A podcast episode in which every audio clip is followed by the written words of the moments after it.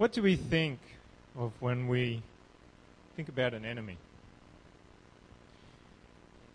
An enemy, when you look at normal people in the world, people that haven't been saved, people that haven't been touched by the, the heart and the mind of God, an enemy is someone who stirs up strong emotions within you if you have an enemy. Normally, they're feelings of dislike, um, even hate, and, uh, and having enemies is something that happens quite a bit in this world. We know that there are many wars that are raised up between countries, between different groups in the world, based on differences, based on perceived slights, based on whatever, you name it. There are wars, and both sides of those wars come together as enemies. They come together as people that want to do harm to the other side, people that have no concern for the well being or uh, that the other side are, are, in any good health or, or in any good situation, but they want to see hurt and pain come to the other side because they are their enemies. And there have been many wars, uh, bitter wars, over many, many centuries um, and millennia in this world where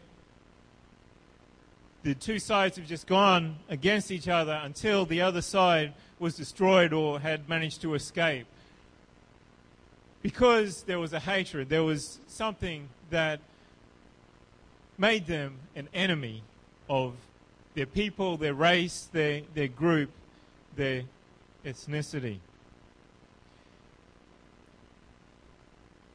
And just because there is an enemy of a nation doesn't necessarily mean that the enemy, uh, that they're the enemy of the actual person themselves. A lot of people who go to war have no interest in killing, don't desire to kill, don't want to, to hurt another human being.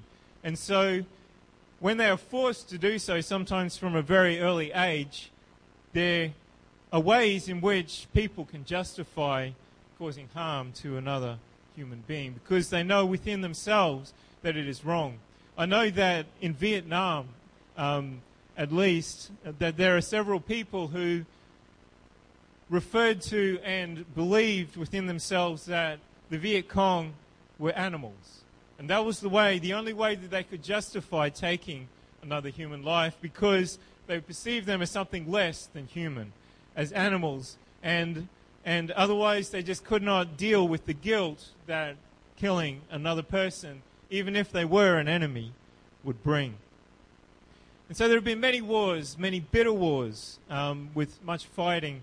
And in general, in, in wars, there isn't any ceasefire. There isn't any, any, any reason for enemies to come together and, and shake hands until a war has been finished. However, something very strange happened in the First World War. It's called the Christmas Truce. And it was a sp- series of widespread but unofficial ceasefires along the Western Front around Christmas 1914. In the week leading up to the holiday, German and British soldiers crossed trenches to exchange seasonal greetings and talk.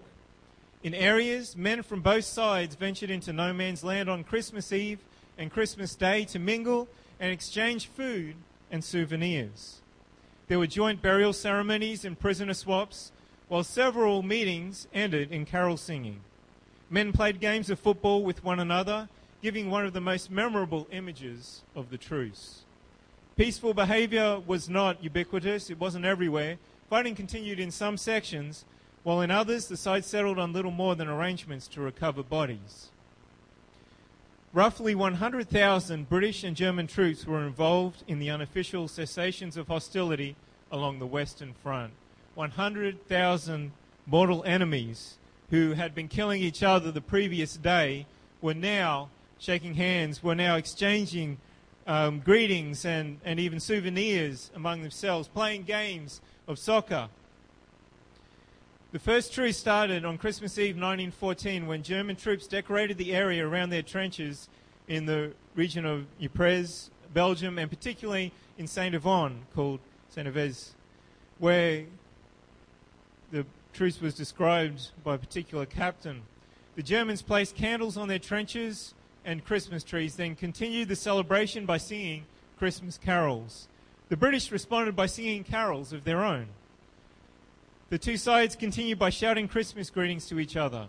Soon thereafter, there were excursions across no man's land where small gifts were exchanged, such as food, tobacco, and alcohol, and souvenirs such as buttons and hats. The artillery in the region fell silent. The truce also allowed a breathing spell where recently killed soldiers could be brought back behind their lines by burial parties. Joint services were held. In many sectors, the truce lasted through Christmas night, continuing until New Year's Day in others. I don't know of any other time in any other war where this sort of thing has happened to this extent. Yeah, there have been small truces in small areas, but 100,000 people from two sides that were locked in conflict, where anyone was going to kill anybody at any time. But it's only the power of Jesus that could do something like that. On a day when, especially back in those times, it was celebrated as the birthday of Jesus. It was celebrated as the Savior who came into this world. Could this sort of thing possibly happen? By, by no other way and in no other war could this happen. And we find that God deals in a different way with enemies. There was no greater enemy of the early church than Saul. We don't read of anywhere else where the church was persecuted quite so badly. In Acts chapter 8 and verse 1, it says, And Saul was consenting unto Stephen's death, who was the first martyr of the church. And at that time, there was great persecution against the church which was at Jerusalem. And they were all scattered abroad throughout the regions of Judea and Samaria, except the apostles. As for Saul, he made havoc of the church, entering into every house and howling men and women committed them to prison. Therefore, they that were scattered abroad went everywhere preaching the word. And then a bit further on, it says um, Saul wasn't content with just persecuting them in Jerusalem. They had all scattered everywhere. And Saul, yet breathing out threatenings and slaughter against the disciples of the Lord, went unto the high priest and desired of him letters to Damascus to the synagogues that if he found any of this way, whether they were men or women, he might bring them bound unto Jerusalem. This was a persecution like had never been experienced before. The church was only in its infancy, but this man rose up as an enemy, as a great enemy of the church. But then on the way to Damascus, something strange happened. There was a light that shone around him, and he fell to the ground, not knowing what it was. And he said, Who art thou, Lord? And he said, I am Jesus, who you were persecuting.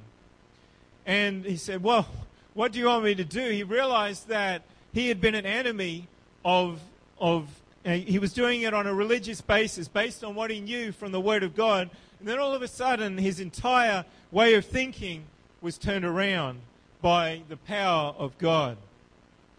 Something that was ingrained in him from birth, something that he'd been taught to always respect, something that he was passionate, something that he was zealous of, his experience, his way of following God, the only way that he knew how that was pleasing to follow God, suddenly all of that was turned around in an instant.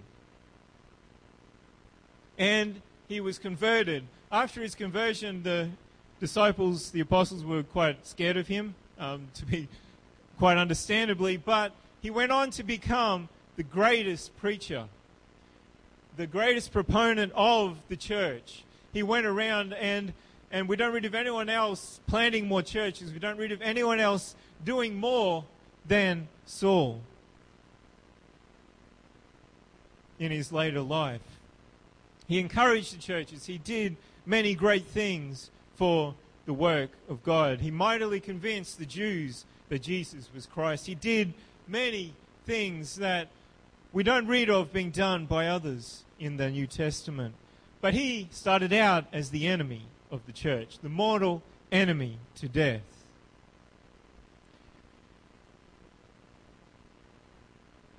And then we read of something else strange happening. The Romans were the enemies of the Jews. They were the oppressors. They, uh, many Jews believed that the, the Savior who would come would deliver them out of the hands of the Romans. They, he would be a mighty deliverer and, and fight against the Romans and, and bring him, uh, and sorry, and bring them out with a mighty hand. But Jesus didn't come in that way. And so Jesus came, he died, he rose again, and then the church was born, and the Jews were still under Roman rule. The Romans were hated of the Jews. Um, not only were they the oppressors, but they were also Gentiles. They had their own gods. They had uh, Mercurius, they had Jupiter. They, they worshipped multiple gods, and they didn't worship the one true God. So the Jews had nothing to do with the Romans. And in general, the Romans had nothing to do with the Jews. But in the book of Acts, chapter 10, we read of something strange happening. Peter was in prayer um, before eating um, that day, and all of a sudden he saw a vision of, of uh, foods coming down in, in a blanket, and, and God saying to him, Arise, Peter, slay and eat all sorts of animals and creatures that he was not under, allowed under the law to eat. And uh, he said, No, no, I'm not going to do that, Lord. Nothing unclean has ever entered into my mouth. And then it happened again. And God spoke to him the same words Arise, Peter, slay and eat. And, and Peter responded in the same fashion No, Lord, nothing unclean has come into my mouth. And then it happened a third time. And uh, Peter must have been wondering what was going on. And exactly the same words on both sides. God said the same thing, and Peter said the same thing. And after that, it went up into heaven. And then there came men from a Roman, a centurion, to say, to say, please come um, and meet with us. Our master wants you to come. It's been told by an angel to come. And so Peter, um, realizing that this was of God, went. He'd had no idea what was going to happen. He, he, he had in no way, um, in no circumstance did he believe that these, these Gentiles, these unbelievers, these worshippers of false gods could be saved. They, they weren't under the Jews. They weren't under God's promise, but he went anyway in faith and in obedience to the word of God. So he went and and uh, Cornelius explained to him the situation that an angel had told him to go and get him. And when he came, he, Peter then started preaching to them. That's what he knew to do. And so he started preaching to them um, in obedience to where God was leading him. And then all of a sudden, something strange happened. They were filled with the Holy Ghost, just like the Jews in the church had been filled. And this was something strange. And so Peter was saying, Well, God's in this. You know, who, who can hinder them from being baptized? They're enemies, but God is bringing about something new. God is bringing about something different that not in my wildest dreams I could have believed would happen, but this is something that is of God. God broke through the racial barrier. God broke through the, the, um, the resentment that was on both sides and did something incredible and mighty in bringing the Gentiles into the church at that time. And as part of, of his preaching, he said, Peter said, And he said unto them, You know how that it is an unlawful thing for a man that is a Jew to keep company or come unto one of another nation, but God has showed me that I should not call any man common or unclean. And then a bit further on it says, Then Peter opened his mouth and said, Of truth I perceive that God is no respecter of persons. But in every nation he that feareth him and worketh righteousness is accepted with him. There are no enemies in the church of God.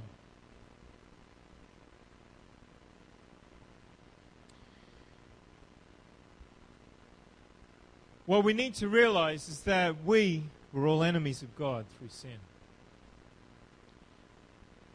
So not only were there enemies of nations, enemies of the Jews, and enemies of the church. But before we came to God, and before we come to God, we're an enemy of God through sin. If I could get you to turn to Ephesians chapter 2. We'll start at verse 1.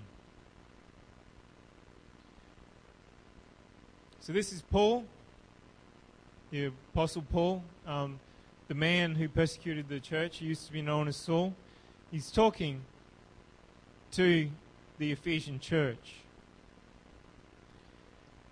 And he says, And you hath he quickened or made alive who were dead in trespasses and sins wherein in, wherein in time past you walked according to the course of this world, according to the prince of the power of the air, the spirit that now worketh in the children of disobedience, among whom also we had we all had our conversation in times past, in the lusts of our flesh fulfilling the desires of the flesh and of the mind, and were by nature the children of wrath, even as others. We're saying we were the children of wrath. God, we were the enemy of God. God could only have wrath against us because we weren't following his ways, his footsteps, his commandments.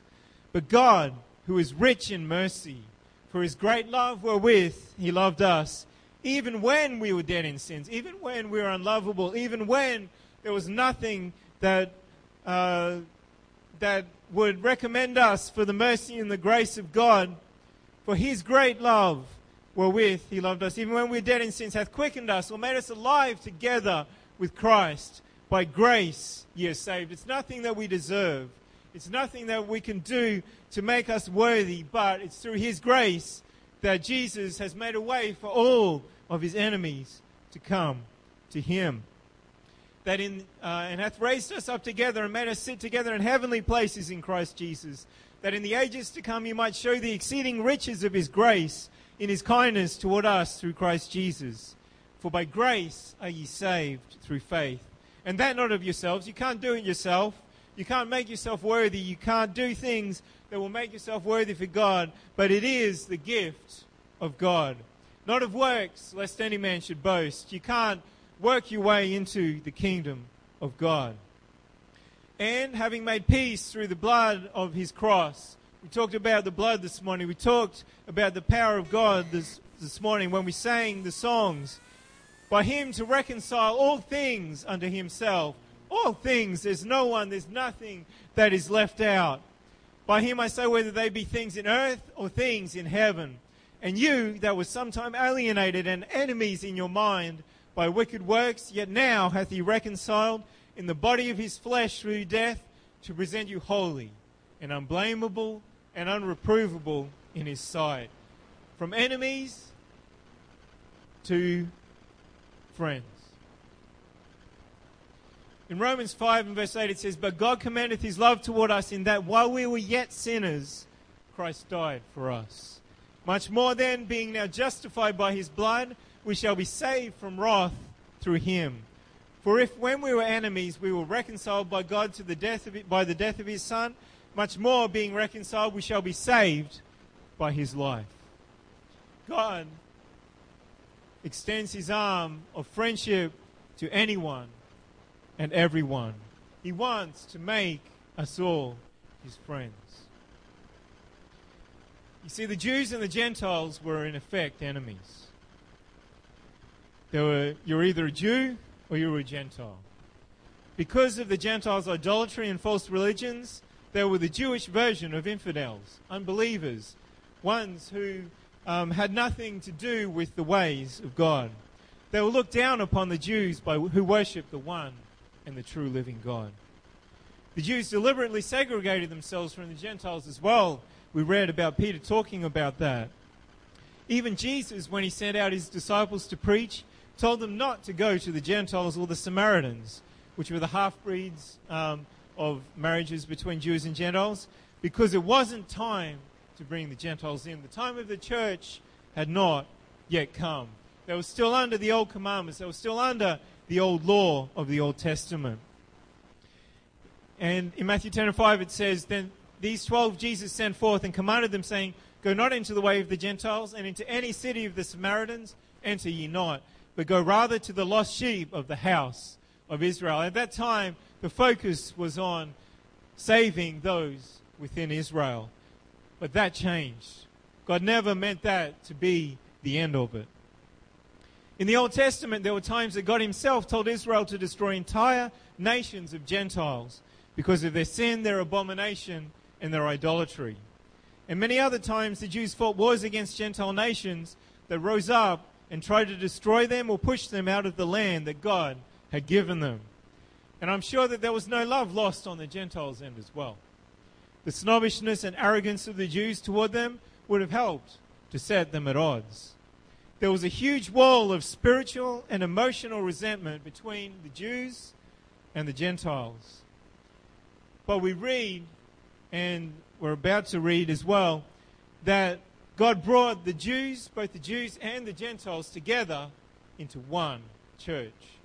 If we continue on in the book of Ephesians and verse 11, uh, 2 and verse 11, it says, Wherefore remember that ye being in time past Gentiles in the flesh, who were called uncircumcision by that which is called the circumcision in the flesh made by hands. The Jews all were, had to be circumcised as part of their religious acts, as part of following God. But the Gentiles They'd never been circumcised. The Jews looked down on them because they had never been circumcised. That at that time you were without Christ, being aliens from the commonwealth of Israel. There was no hope. You couldn't come and become a Jew. And strangers from the covenants of promise, having no hope and without God in the world. There was no hope for these Ephesians, these Gentiles. But now in Christ Jesus, ye who sometimes were far off are made nigh by the blood of Christ. The blood of Christ that has all power to save. We sang the song, Mighty to Save, this morning. There is no one that is mightier to save than Jesus. For he is our peace, who hath made both one and hath broken down the middle wall of partition between us. There was a petition, there was a wall, there was something in between the Jews and the Gentiles. For he is our peace, and what I just read, um, having abolished in his flesh the enmity, the hatred, even the law of commandments attain, uh, contained in ordinances, for to make of himself of twain of two one new man, so making peace. God looks at everyone in the church, no matter what race, no matter what ethnicity, as being one in him, as being one body, as being one. So making peace, and that he might reconcile both under God in one body by the cross, having slain the enmity thereby, and came and preached peace to you which were afar off, and to them that were nigh. For through him we both have access by one Spirit unto the Father. We don't serve different gods. We don't serve different uh, a different God, but we all serve the ones in God, and we have the same access to Him. Now, therefore, ye are no more strangers and foreigners but fellow citizens with the saints and of the household of God. We're all in the same family. And are built upon the foundation of the apostles and prophets, Jesus Christ himself being the chief cornerstone, in whom all the building fitly framed together groweth unto an holy temple in the Lord. We're all working together for the same purpose because we're all in one body, in whom ye also are builded together for an habitation of God through the Spirit. God has, hasn't made any divisions in the church. There should be no divisions. There should be no enemies within the church because God has made us all one. There should not be any reason, not race, not, not color of skin, no reason why there should be enemies in the church. You see, God is in the business of breaking down walls between enemies. And He invites all to come and be a part of His church. No one is accepted or excluded. It doesn't matter how many bad things you've done in the past to take you far away from God. It doesn't matter. It doesn't even matter if you were or are a Satanist, which is as far away as you can get from God spiritually. You're worshipping Satan, in, who's in direct opposition to God. Or if you were or are an atheist who completely ignores and rejects even the existence of God, which must hurt God's feelings so badly because He's put something in each and every one of us that we would look to, that we would desire, that we would uh, want to worship Him. Jesus is in the business of changing and bringing in all who are His enemies. So, all to the extremes and all in between. God reaches out His hand and says, You're my enemy now, but I want to make you my friend. I want you to become part of my church, my body, I want you to become a part of what I am doing. There are many people in churches today who used to be atheists, but God got a hold of their heart and showed them that he was very real and very true in a way that they could not deny. There are also many people in churches who used to be Satanists, but God showed the true power and grace to them and turned their lives around. And the same for everyone in between. God, there are people in churches who have been in every situation and circumstance spiritually, but God has brought them into the church. New age people, God has brought them into the church. whoever you want to name, God has brought them into the church because He reaches out His hand of grace and salvation to all that would respond to Him. Nobody can get so far away from God spiritually, mentally, or emotionally that he can't and he won't come to them and invite them to come to him. All enemies are welcome in the church. And that's the title of my message. All enemies are welcome. It doesn't matter what nationality or race you were born into, what color your skin is, how far your national culture is away from the culture of others in the church. Jesus has his own culture, and he brings you into an adoption relationship with God himself. We literally all become God's sons and daughters when we come into the church, and we are all literally spiritual brothers and sisters. From enemies in nationality to loving family members, there can't be a greater change than that. And it's all because of the life changing power of Jesus. All enemies are welcome in the church. You see, Jesus has a new way of dealing with enemies. In Matthew 5:43, it says, "You have heard that it hath been said, Thou shalt love thy neighbor and hate thine enemy. But I say unto you, love your enemies. Bless them that curse you. Do good to them that hate you. And pray for them which despitefully use you and persecute you, that you may be the children of your Father which is in heaven.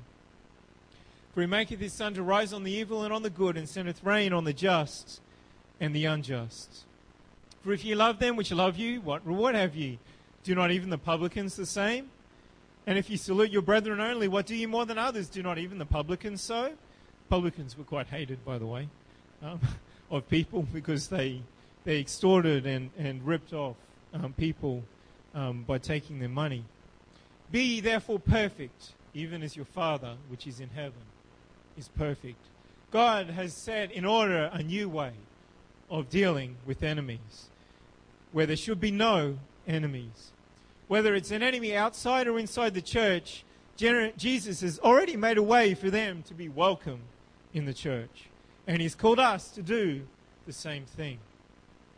If you love someone, as Jesus talks about loving your enemies, they are always welcome around you. And the deeper the love, the more they are welcome. By loving our enemies, we are welcoming them and making a way for them to be welcomed into the church as well. I could get uh, someone to the piano, please. If you're new to church or to this God thing, there's one thing that you should know you're welcome here. Jesus welcomes you, and we welcome you. It doesn't matter how much you may have bagged God, Jesus, the church, or people in the church before. Even the enemies and the former enemies of God are welcome in this place. If you've sinned greatly or even a little bit, that automatically makes you the enemy of God. Because it's sin that brings a barrier, brings a wall between us and God that can only be broken down by His power. If you've sinned and you're an enemy of God, there's one thing that you should know you're welcome here. Jesus is in the business of changing all of the bad things about us and making us free from sin. If you've been anti God, worship Satan, refuse to believe that God even exists, or anything in between, you're welcome here. Jesus wants to show you how real he is and how he has more power to change lives and walk in victory than anybody or anything else. Jesus has more power than the highest ranked politician in the world. Jesus has more power than the best efforts of Satan to go against his work in the church. Jesus even has more power than death. He rose again from the dead. When you come to Jesus, you come to the highest authority and power that there is in earth and in heaven. Jesus has the power to change mortal enemies to friends, brothers, and sisters. No number of psychiatrists, politicians, negotiators, or judges can do that in this world. But with Jesus, it's par for the course. It's what he does and what he does well. Jesus turned around the single minded persecutor of the church who did his job with zeal and passion in Saul and turned him into the greatest church planter and church encourager that is recorded in the Bible. Jesus turned around the stubborn views of a racially, of a racially discriminate church leader in Peter that had been indoctrinated from when he was a child that it was only his race, that only his people could be saved, and used him to usher in a new era in church history where the Gentiles could be freely saved just the same as the Jews were. In this world, there is nothing that is harder to change than two nations or two groups of people that have been taught from birth through many generations to hate the other nation or the other people. It's something that generates its own momentum and just escalates and escalates and escalates. The infamous Hatfield McCoy feud in the United States between two opposing uh, clans, you might say, lasted for 28 years and would still be going if the authorities hadn't stepped in. Because someone does something to the other side and then they retaliate and then they retaliate back and it just grows and grows and, and the next attack is more vicious, the next attack is more violent and it keeps going until there's no one left or something really, really bad happens. Israel and Palestine have been in conflict since 1947, which later escalated into an Israel and entire Arab nation conflict, which is still going today. And they're taught from birth that the other nation is the enemy. And they're taught from birth that they're to be hated, they're, they're nothing, that the other side is worthy to be destroyed. And so the feud and so the fighting goes on and on and on through generations and generations. You can't just send in a negotiator and expect it all to come out well. You can't send in a hundred negotiators and expect it to come out, out well. Something that is ingrained in a national or a group psyche tends to be permanent and keep growing bigger unless major dramatic action is taken. And even then, it can take years or even centuries to completely eradicate those thoughts, those feelings that rise up in those two peoples. But Jesus is able to change things in an instant for those that come to him. Even in the midst of brutal war, the power of Jesus can cause two opposing sides to drop their weapons and celebrate together for a day. No one else, no other power has the ability to do that. There's nothing else in this world that can do that. So if you are an enemy or if you have been an enemy of God, I invite you to come and meet someone who will welcome you with open arms. God doesn't judge our past when we come to Him, He removes it. He removes all the bad things and makes us a completely new and a better person inside. Nobody has a life that is bad enough that Jesus can't change and turn it around for the better. If it sounds too good to be true, then you should know that Jesus is the only one on this earth that delivers all of his promises without question and without fail. Remember, he has all power, as we sang. He has all power, so there is nothing that is impossible or too hard for him. I invite you to come to the front of the church where we will pray for you and introduce you to a life that is worth living, where Jesus will make all enemies